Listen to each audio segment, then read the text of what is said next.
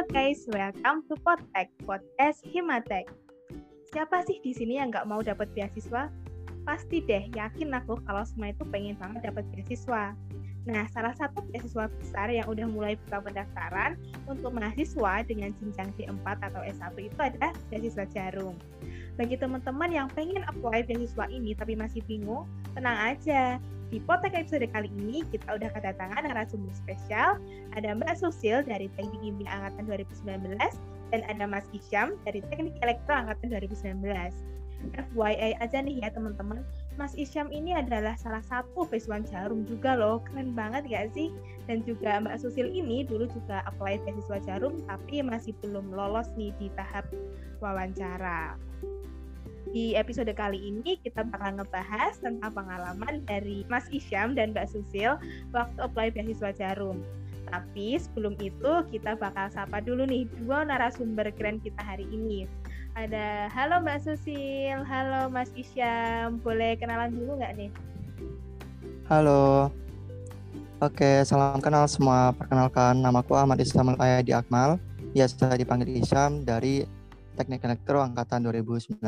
Halo teman-teman, perkenalkan namaku Susilowati, bisa dipanggil Susil dari Teknik Kimia Angkatan 2019. Halo Mbak Susil, halo Mas Isyam, gimana nih kabarnya nih? Puasanya lancar kan ya? Alhamdulillah lancar.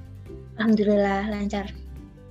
Alhamdulillah kalau kayak gitu. Gimana nih uh, Mas Isyam sama Mbak Susil uh, di bulan puasa ini lagi sibuk-sibuk apa nih? Kalau aku sih uh, sementara ini ya sibuk kuliah yang pertama, kedua juga uh, sibuk di asisten laboratorium nih di elektro. Kalau aku kesibukannya saat ini cuman kuliah, magang dan organisasi. Tapi lebih hektik di magangnya sih sekarang. Keren-keren banget ya Mbak Susil sama Mas Isyam. Ini uh, hektiknya hektik bermanfaat nih produktif banget nih. Um, oke nih kita mulai aja nih ya podcastnya kali ini. Uh, kita mulai dulu dari pertanyaan basic nih. Sebenarnya apa sih alasan Mbak Susil sama Mas Isyam ini buat apply beasiswa? Kenapa sih kita tuh harus kuliah pakai beasiswa Mungkin bisa dari Mbak Susil dulu nih yang jawab, nanti dilanjut ke Mas Isyam. Oke, ini uh, awalnya dulu itu aku tahu beasiswa Jarum itu di tahun pertama kuliah di sekitar semester 2 gitu. Itu uh, pas aku stalking gitu. Nah, itu kayak selain memberi bantuan finansial, beasiswa ini banyak memberikan pelatihan soft skill gitu loh. Makanya aku tertarik. Terus uh, dapat info juga katanya di situ ada kayak klub perkumpulan uh, penerima beasiswa ini yang tertarik di bidang PKM jadi itu ada klubnya gitu. Aku dulu tertarik. Makanya aku kok uh, apply beasiswa jarum ini. Gitu. Oke nih kalau dari Mas Isyam nih uh, alasannya apply beasiswa tuh apa kira-kira? Oke, uh, alasan apply beasiswa tuh sebenarnya uh, salah satunya sih uh, ini jadi wishlist aku ya dari dulu dari sejak SMA bahwasanya uh, kalau kuliah aku harus dapat beasiswa gitu. Terus kenapa sih kok harus dapat beasiswa? Uh, kalau dari aku pribadi sih uh, beasiswa ini bisa jadi motivasi ya, motivasi terus juga jadi penyemangat lah intinya kayak gitu. Kenapa? Karena uh, pasti yang dapat beasiswa itu kan orang-orang yang terpilih ya, gitu kan. Jadi orang-orang terpilih dan itu pun uh, kita jadi lebih, lebih semangat gitu karena kita udah uh, menjadi salah satu yang terpilih tentunya bisa jadi lebih bersyukur lagi kayak gitu. Dan juga kenapa kok milih di beasiswa Jarum ini ya tentunya sama ya seperti yang tadi disampaikan sama Mbak Susil juga karena di situ uh, ada banyak sekali benefit yang bisa kita dapatkan. Selain dari bantuan finansial di situ juga akan banyak kegiatan-kegiatan yang biasanya itu sudah diprogram oleh penyelenggara beasiswa tuh yang bisa meningkatkan kapabilitas dari diri kita baik itu soft skill maupun dari hard skillnya. Jadi itu kita bisa naik level tuh dari kegiatan ikut beasiswa tersebut kayak gitu Wah, oke okay nih. Makasih dulu atas jawabannya ya Mbak Susi sama Mas Isyam. Berarti bisa di-highlight nih, alasannya milih uh, beasiswa Jarum itu karena uh, kurang lebih benefitnya banyak. Nah, tapi kan uh, beasiswa-beasiswa lain tuh juga pasti punya benefitnya masing-masing ya.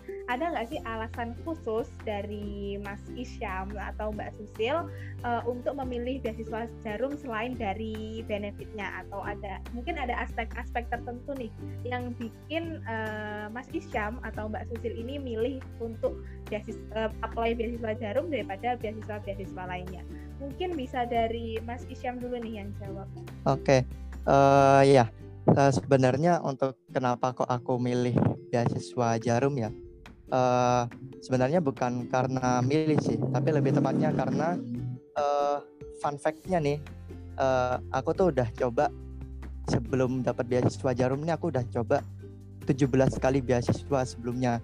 Jadi uh, aku tuh kayak coba semua beasiswa gitu dan jarum ini yang uh, akhirnya bisa aku dapetin kayak gitu. Jadi uh, bisa dikatakan sih bukan pilihannya tapi memang uh, ada sisi yang mana beasiswa ini harus banget teman-teman uh, ikutin karena di situ uh, selain dapat uang tuh selain dapat benefit finansial di situ tuh banyak uh, benefit dari pengembangan dirinya di situ.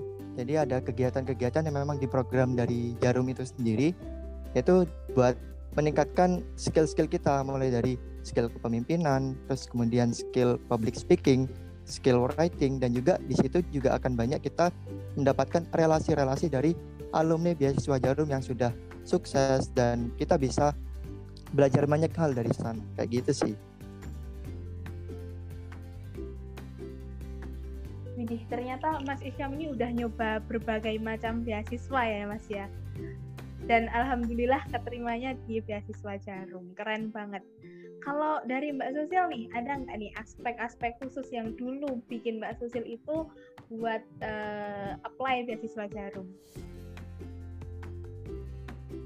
Sebenarnya kurang lebih sama kayak Mas Isam itu. Aku juga nggak cuman apply di sini dulu itu ya banyak lah apply beasiswa juga uh, di beasiswa Jarum ini. Mungkin belum berkesempatan ya tapi uh, aku apply banyak. Terus kemudian kenapa kok aku pilih ini? Karena itu tadi sih yang utama itu dia tuh uh, memberikan banyak pelatihan untuk penerima beasiswanya itu yang utama. Oke nih, jadi bisa di highlight dari jawabannya Mas Isyam sama Mbak Susil uh, kelebihan benefit dari beasiswa jarum itu nggak cuma dari finansial aja, tapi juga dari sisi akademik, sisi relasi dan lain-lain ya teman-teman kira-kira.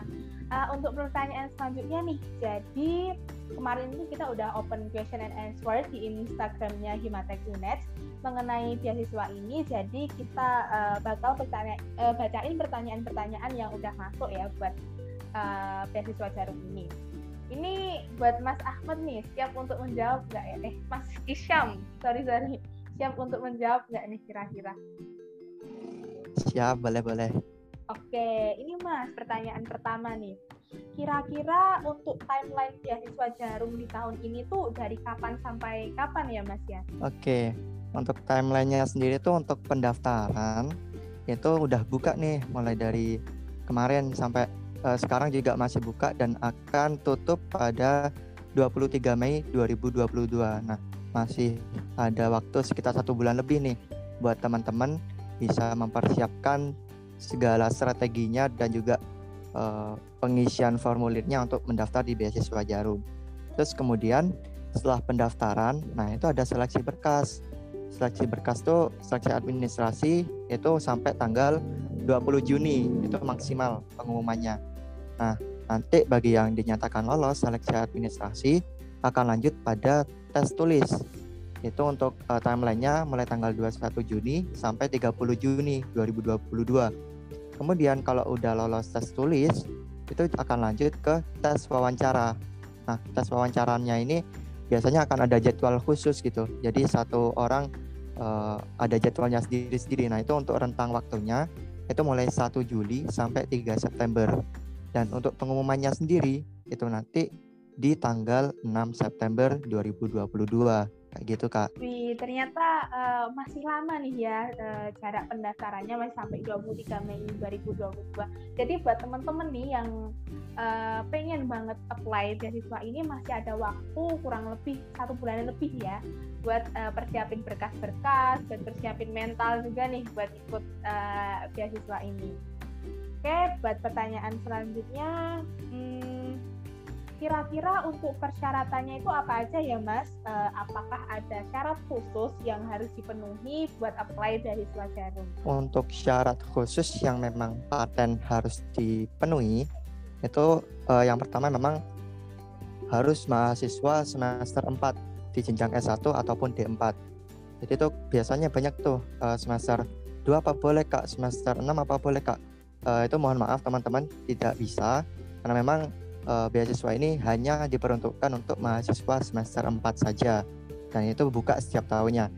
Kemudian syarat yang kedua itu EPK uh, minimal itu 3,2 untuk uh, total IPK dari semester 1 sampai semester 3. Kemudian uh, syarat selanjutnya yaitu tidak sedang menerima beasiswa lain, baik itu beasiswa yang bentuknya berupa finansial maupun beasiswa yang bentuknya berupa uh, kayak pelatihan gitu. Kayak contohnya ada beasiswa XL Future Leaders. Nah itu kan pelatihan. Nah itu uh, juga tidak diperbolehkan.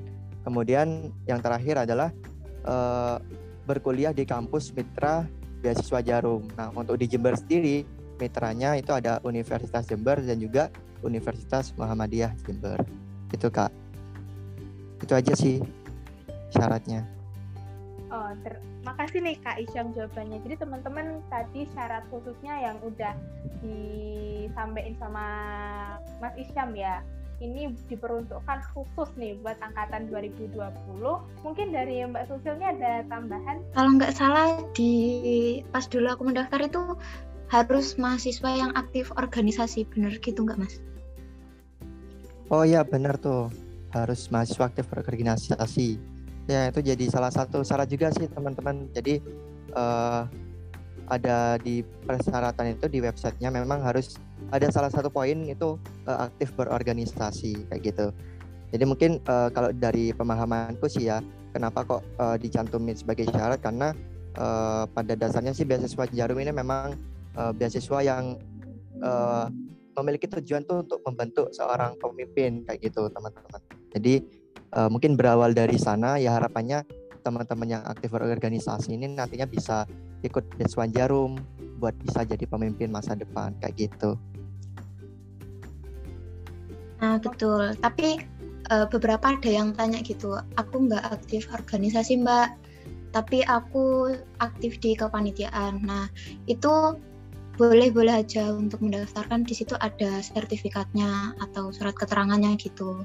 Temanku pas tahun lalu itu nggak ikut organisasi tapi aktif di kepanitiaan itu ikut mendaftar kok gitu tapi mungkin uh, ada poin penilaiannya tersendiri gitu. Oke nih tadi makasih atas tambahannya ya Mbak Susil. Jadi uh, aku ulang lagi nih syarat lainnya itu adalah aktif berorganisasi. Tapi teman-teman tenang aja nih nggak harus dalam organisasi sesuai kata Mbak Susil tadi bisa juga di kepanitiaan.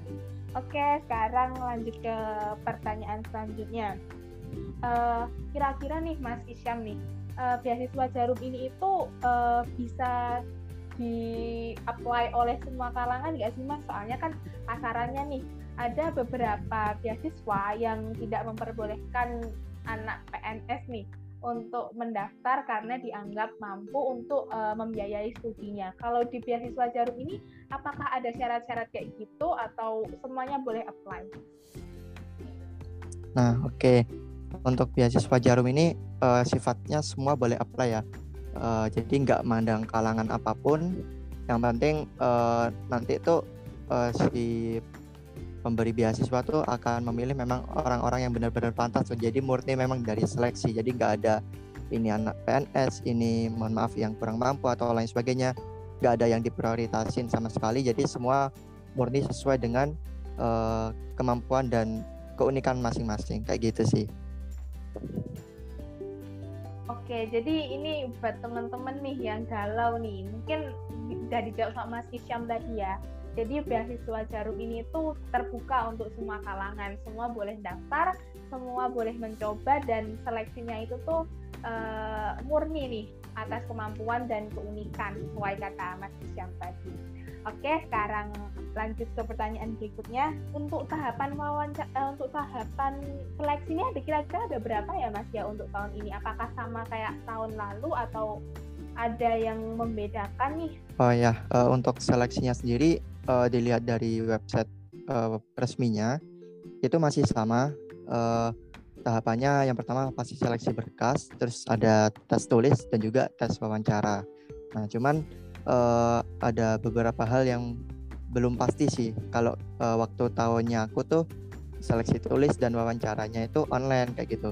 Nah, untuk tahun ini uh, informasi sementara sih masih tetap online tapi tidak menutup kemungkinan juga kalau uh, bisa jadi nanti uh, untuk salah satu dari seleksinya tuh bisa juga offline ketika memang uh, pandemi mereda atau ada kebijakan baru kayak gitu sih intinya uh, tahapan seleksi tetap sama sih. Oke, jadi untuk tahapan seleksinya masih sama. Nah, ini Mas Isyam sama Mbak Susi ini ada cerita pengalaman nggak nih waktu ikut seleksi beasiswa kemarin? Mungkin bisa dari Mbak Susil dulu nih, kira-kira ada pengalaman sesuatu nggak nih waktu apply kemarin?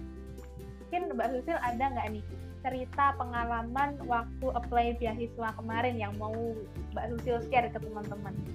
Oke, kalau pengalaman eh, teman-teman harus mempersiapkan berkas-berkasnya itu dengan matang. Nah, kan itu ada periode pendaftaran. Nah, itu juga diperhitungkan waktu mengirim berkasnya juga di perjalanannya. Mungkin itu berapa hari gitu. Kalau uh, tahapan seleksinya sama ya kayak tahun lalu. Soalnya aku kurang tahu ya kalau tahun ini. Terus untuk tesnya itu teman-teman nggak usah bingung-bingung kayak uh, soalnya bakal sesulit apa.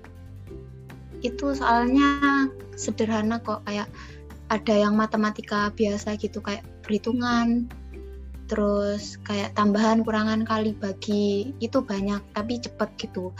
Kuncinya sih harus tepat dan cepat gitu. Terus di itu ada kayak gambar terus kayak ada logika gitu. Tapi itu nggak susah kok. Terus kalau di wawancara itu banyak-banyak latihan aja.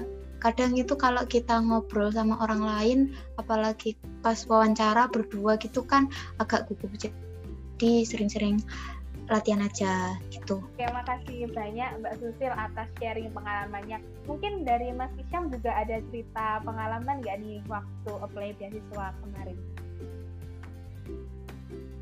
Nah, Oke, okay. uh, eh, ada nih yang pertama memang dari berkas ya. Jadi teman-teman uh, untuk beasiswa Jarum ini untuk berkasnya itu nggak hanya dikirim secara online ya, nggak hanya ngisi formulir online, tapi juga nanti itu berkasnya bisa bukti kayak lampiran sertifikat, transkrip dan lain sebagainya itu nanti bakal dikirim uh, offline langsung ke Surabaya ke kantornya Jarum. Nah jadi uh, kalau aku dulu tuh uh, mepet sih, mepet sempat juga khawatir takut uh, nyampe nya tuh melebihi deadline gitu. Tapi alhamdulillah uh, bisa nyampe gitu. Uh, dan teman-teman, nah itu untuk kirimnya tuh kalau bisa hamin seminggu aja sebelum penutupan pendaftaran kayak gitu. Kemudian di proses seleksi tulis tuh benar tadi uh, untuk tipe-tipe soalnya tuh uh, sebenarnya eh, nggak uh, terlalu lah bukan kayak tematika atau fisika atau kimia dan sebagainya bukan kayak gitu tapi lebih tekok sih jadi uh, tips dari aku sebelum tes uh, usahakan istirahat yang cukup cari tempat yang nyaman terus juga pastikan kondisi baik itu mental itu udah uh, benar-benar siap gitu buat tes karena uh, soalnya tuh gampang. Cuman karena memang uh, tes psikotes gitu ya. Jadi gampang waktunya cepat tapi itu kalau memang kita lagi banyak pikiran atau lagi gak fokus tuh kadang malah susah gitu. Jadi tipsnya dari aku itu sih uh, persiapkan dengan baik. Terus kemudian di wawancara kalau di wawancara itu benar uh, katanya Mbak Susil banyak kan uh, kalau dari pengalamanku yang membedakan dengan wawancara-wawancara lainnya itu kalau yang di wawancara beasiswa Jarum nih uh, ke kayak ngobrol gitu kita kayak dipancing untuk mengeluarkan potensi diri kita. Jadi kayak ngobrolnya tuh mengalir gitu. Uh, apa yang kita jawab maka itu yang akan uh, wawancara kejar gitu. Akan dikejar tuh lebih spesifik lebih spesifik. Nah di sini teman-teman uh, sebagai ajang untuk menunjukkan potensi sebenarnya jadi uh, jangan ragu-ragu buat uh, ceritain kemampuan terus juga kira-kira uh, cita-cita ke depan, rencana dan lain sebagainya itu nanti bakal akan dikejar di wawancara untuk pertanyaannya.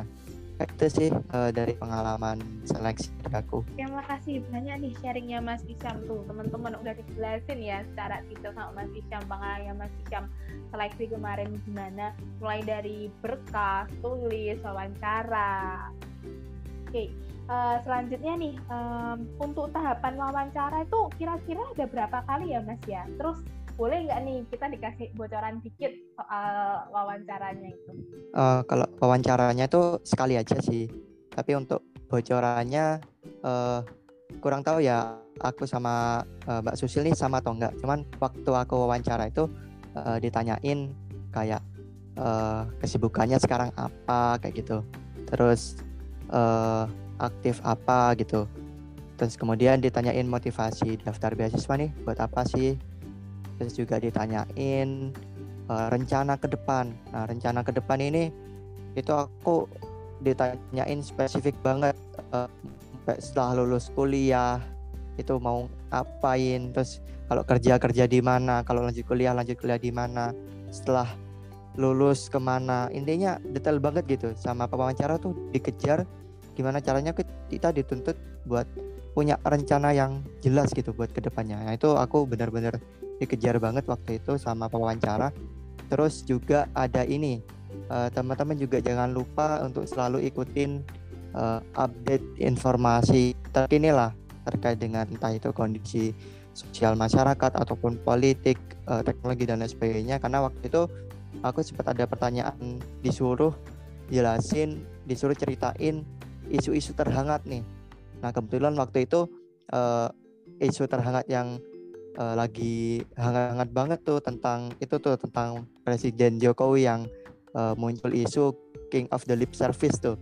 Nah di situ wawancara tuh tanya ke aku, uh, menurut pendapatmu gimana? Nah itu cukup uh, menguras pikiran banget karena kita harus memilih antara pro dan kontra. Nah itu juga teman-teman harus uh, terus memantau nih perkembangan-perkembangan isu-isu terkini juga nih buat persiapan uh, takutnya di wawancara juga uh, ditanyain hal serupa kayak gitu. Ini makasih banyak Mas Isyam atas sharingnya tuh teman-teman udah dikasih spillan nih sama Mas Isyam buat uh, wawancara kemarin pertanyaan-pertanyaannya. Nah selanjutnya nih buat Mbak Sisil nih kira-kira boleh nggak Mbak nih sharing uh, apa sih hal-hal yang uh, berpotensi bikin kita tuh eh, nggak uh, lolos di tahap wawancara atau enggak Mbak Sisil bisa sharing nih uh, pengalaman Mbak Sisil di tahap wawancara kemarin. Oke, okay, kalau untuk sharing ya sebenarnya pas pengumuman itu uh, agak sedih ya kenapa kok aku belum kesempatan gitu? Nggak tahu salahnya di mana gitu. Tapi sedih itu boleh tapi jangan berlarut-larut ya ya terus setelah itu kayak introspeksi diri kenapa ya kemarin kok gagal? Terus setelah aku pikir aku pikir-pikir mungkin uh, cara penyampaianku itu kurang baik kayak gitu. Terus setelah itu uh, oh iya teman-teman harus paham apa yang teman-teman tulis di CV itu apa aja. Nah, itu kemungkinan bakal ditanyain. Nah, teman-teman itu harus bisa menjelaskan dengan baik gitu. Nah, ketika menjelaskan karena kita kadang terlalu asik itu kan kayak lebih menonjolkan kayak sombong gitu karena itu eh, teman-teman hindari berceritalah yang menunjukkan potensi teman-teman gitu. Terus selain itu juga teman-teman harus menekankan kayak kenapa sih teman-teman itu layak gitu dipilih untuk menerima beasiswa ini. Nah, alasan-alasan itu saranku agak mengkaitkan sama tagline dari beasiswa itu sendiri. Kan beasiswa itu banyak macamnya. Ada yang beasiswa lebih ke leadership, ada yang kewirausahaan atau yang lebih ke agama itu agak di mirip-miripkan gitu loh tapi ya teman-teman juga harus komitmen juga misal nanti kepilih jangan cuman omongan doang juga harus direalisasikan. Mungkin itu aja dari aku. Soalnya wawancara ini agak gimana gitu ya. Soalnya kan penilaiannya dari dalam kita merasa udah maksimal udah perfect gitu. Tapi ternyata pandangan orang lain itu berbeda jadi intinya sih banyak-banyak berlatih gitu public speaking itu penting teman-teman ya makasih banyak nih Mbak Susil sharingnya nih dari sharingnya Mbak Susil tadi teman-teman bisa jadiin pembelajaran nih ke depannya apa aja yang harus diperhatiin apa aja yang uh, potensi-potensi yang bikin kita nggak lolos di tahap wawancara itu udah dijelasin semua tadi sama Mbak Sisil. Uh, Oke, okay. ini pertanyaan selanjutnya nih Mas Isyam nih. Uh, ada nggak sih tips and trick nih dari Mas Isyam buat uh, melewati tahap wawancara yang dianggap banyak orang tuh sebagai momok gitu mas? Kalau dari mas Isyam dia ada trik khusus nggak nih buat lolos di tahap wawancara? Oke okay. uh, eh, tips khusus ya. Sebenarnya juga uh, terlalu khusus juga sih umum juga sih di wawancara juga uh, yang pertama uh, ketika udah lolos di tahap wawancara tuh uh, benar-benar persiapin aja uh, entah itu dari istirahat terus jangan lupa sarapan dan lain sebagainya Nah itu hal-hal teknis seperti itu jangan sampai uh, mengganggu jalannya wawancara lah. Nah seperti itu. Kemudian pastikan cari tempat yang nyaman dan sebelumnya tuh juga uh, usahakan udah berlatih tuh uh, wawancara bisa ngajak teman-temannya uh, ngajak teman buat uh, latihan wawancara. Nah itu juga buat ngelatih teman-teman jawab tuh biar gak terbata-bata gitu. Karena biasanya tuh kalau kita udah gugup nih mau ngomong apa-apa tuh kayak ngeblank gitu kan. Kayak mau ngomong ini ngomong apa ya bingung gitu. Nah jadi harapannya uh, lebih uh, latihan aja. Karena uh, yang paling efektif itu juga langsung latihan gitu. Terus terakhir sih benar katanya Mbak Susil tadi teman-teman uh, harus benar-benar memahami CV-nya teman-teman jadi apa yang teman-teman cantumkan di berkas administrasi itu nanti uh, wawancara tuh akan bawa berkas itu ketika mewawancarai teman-teman. Jadi akan di screening apakah memang apa yang teman-teman tulis itu benar-benar sesuai atau enggak. Nah, kayak gitu. Jadi pastikan apa yang teman-teman sampaikan itu enggak kontradiksi sama apa yang teman-teman tulis di uh, form pendaftaran di awal, berkas di awal. Jadi jangan sampai ada kontradiksi lah uh, ketika di form pendaftaran menuliskan ini ternyata di wawancara kok beda gitu. Nah itu jangan sampai. Itu bisa jadi uh, membuat teman-teman langsung gagal gitu. Jadi uh, itu yang perlu diperhatikan. Untuk sisanya sih uh, perbanyak doa aja. Kita udah usaha semaksimal mungkin uh, hasil tuh uh, sudah ada yang mengatur gitu. Yang pasti hal yang penting sih entah itu kita terlepas berhasil atau gagal tuh pasti ada manfaatnya kok. Kita bisa dapat banyak pelajaran dari kegagalan dan lain sebagainya. Intinya eh, teman-teman mendaftar beasiswa tuh nggak ada ruginya sih entah itu diterima atau enggak. Itu banyak banget manfaatnya. Pasti Mbak Susul juga merasakan. Mungkin itu sih dari aku kak makasih banyak Mas Isyam buat jawabannya. Jadi intinya kita harus usaha, latihan, usaha untuk hasil itu nanti udah Tuhan nih yang merencanakan hasilnya. Um, Oke nih lanjut ke pertanyaan selanjutnya. Kemarin ini kan aku udah sempet ngepoin ya Mas ya Instagramnya Besuan Jember. Tapi aku tuh uh, pengen tahu satu hal nih.